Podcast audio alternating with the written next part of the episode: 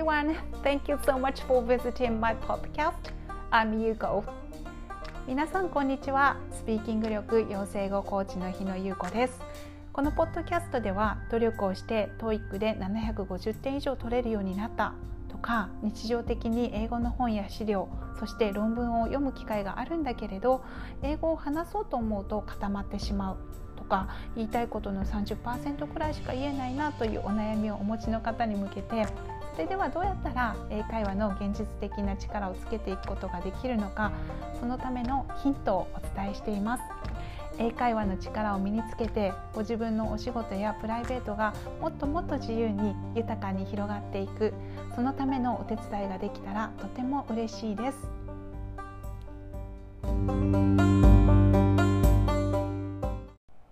改めましてこんにちはスピーキング力養成語コーチの日野優子です今日は英語の会話でうまくいかないことがあっても前に進んでいくために何でも使っていこうっていうお話をしてみたいと思います。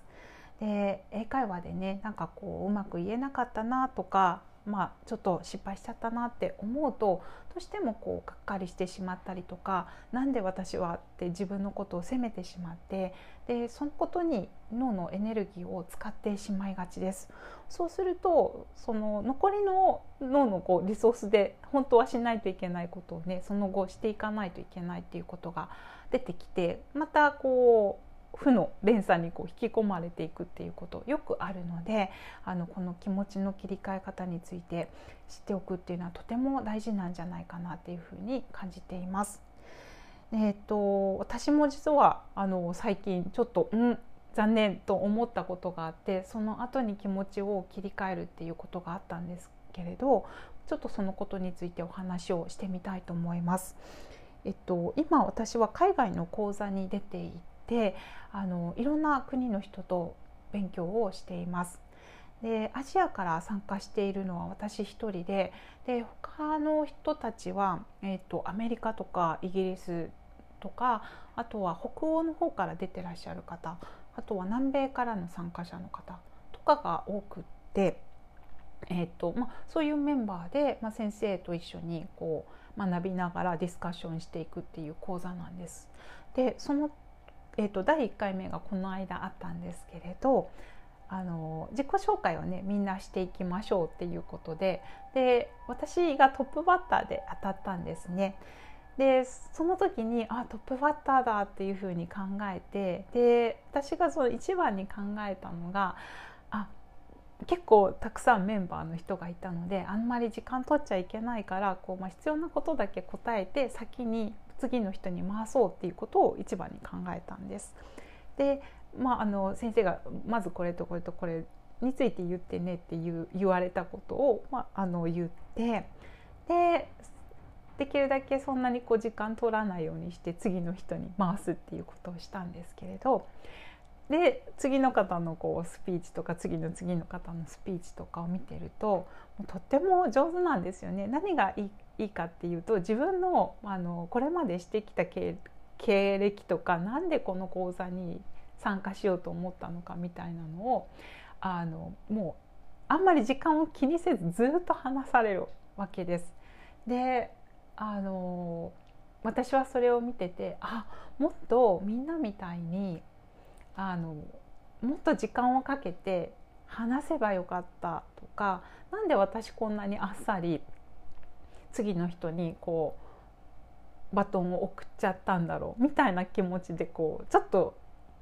暗くなってしまったんですね。ああもうちょっとこうすればよかったみたいにみんなと比べてって思ったんですけれど。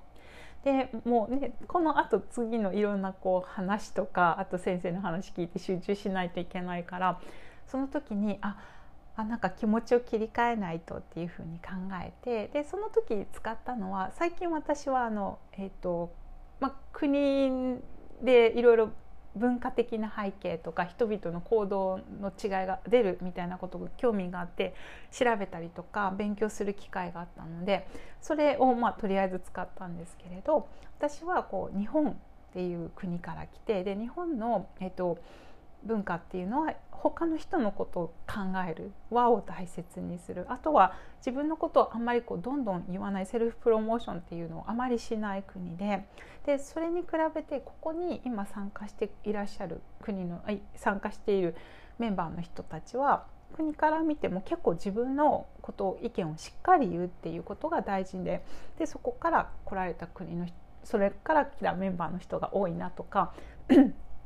小さい時からあのセルフプロモーションをこうするのに慣れてる人たちだっていうことをちょっと思い出したんですよね。だからあそういう違いがあって私はこうとっさにそれをこう自分のカルチャーをこう出して考えてしまったんだなとか他の人のこと考えてしまったんだなっていうふうに捉えるようにしたんですよね。そしたらまああの仕方ないよねって他の人のこと考えてやったんだしそれは自分のあのずっと長年のその育ってきた文化が出ちゃったのでまあまあしょうがないかでもまあ必要なことはなんとなくちゃんと伝えられたからまあ OK にしとこうっていうふうに気持ちを切り替えました。でえっと以前の私だったらあのなんかそういうことを考えずにまず何かこう英語でうまくいかないことがあったら英語力のせい自分の英語力のせいでこんなことになってしまったって考えたりとかあとは性格のせいにもっとなんか自分がもっと勉強してたりもっと知ってたり自分がこんななんか引っ込み思案な感じじゃなかったらみん他の人たちみたいに話せるのにって考えてたと思います。でえー、っとこれはこう別の機会に学ぶことがあったんですけれど英会話がうまくいかない時って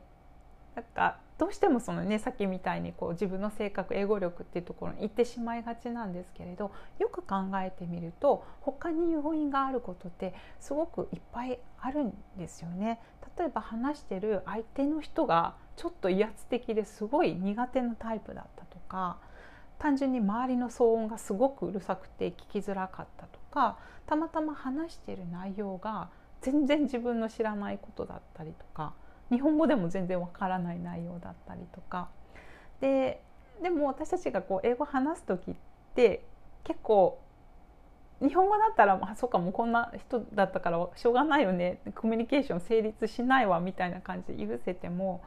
それ全部こうあダメだ自分の英語力が足りないからってそっちに持っていってしまうことってとてもあると思うんです。でそれで自分を責めて落ち込んでしまうっていうことがあると思うので、まあ、そこからちょっと視点を外して何かうまくいかないことがあったら是非ね、まあ、もちろんその英語力とかご自分の性格関わることあるかもしれないんですけれどそれとは別に何かなかったかなって冷静に考えてみてちょっとでもあったらあしょうがないよねこういうこともあるよねだってなんかこういうことだったんだもんっていうその理由を自分に言ってあげてそれでちょっと気持ちを切り替えて前に進む。でそうするとなんかあまたダメだ自分がっていうことがこうずっと思い続けなくても先の話題にちょっと集中できるようになったり先の動作がちょっと前向きにできるようになってくるんじゃないかなっていうふうに思います。でこの方法あの私も知ってからすごく楽になったのでもしね皆さんの中でも何かこううまくいかないことがあって何でも自分の英語力とか会話力かのせいにしてしまうもしくは性格のせいにしてしまうそういうふうにして苦しんでいらっしゃる方がいたら是非参考にしていただけたら嬉しいなと思います。